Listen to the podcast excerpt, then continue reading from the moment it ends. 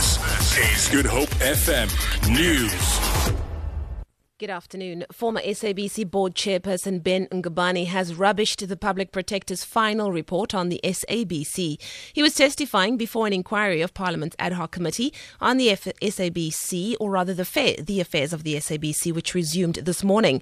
Ngubane says the report was compiled with a political agenda, adding that it was released when he had ceased to be board chairperson.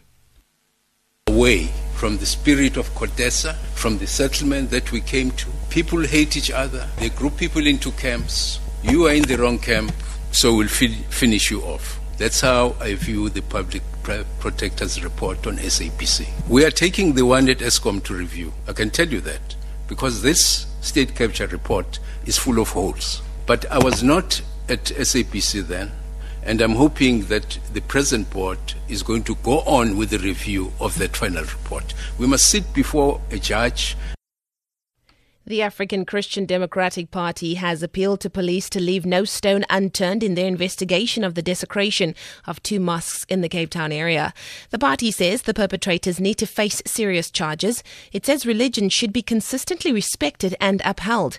On Saturday, a pig's snout was placed at the gate of the Nural Islam Masjid in Simonstown, and on Monday, the Masjidul Jamia in Kalk Bay was splattered with blood and holy scriptures damaged. No arrests have been made.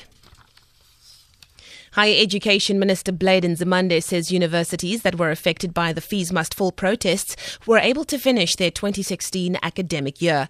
He says there are some students who are currently writing their examinations at some universities, but that will not have an impact on the twenty seventeen academic year. Nzimande has also warned students that endless protests will destroy the country's higher education system. Last year, including attempts by those who were really aiming to disrupt and prevent students from writing.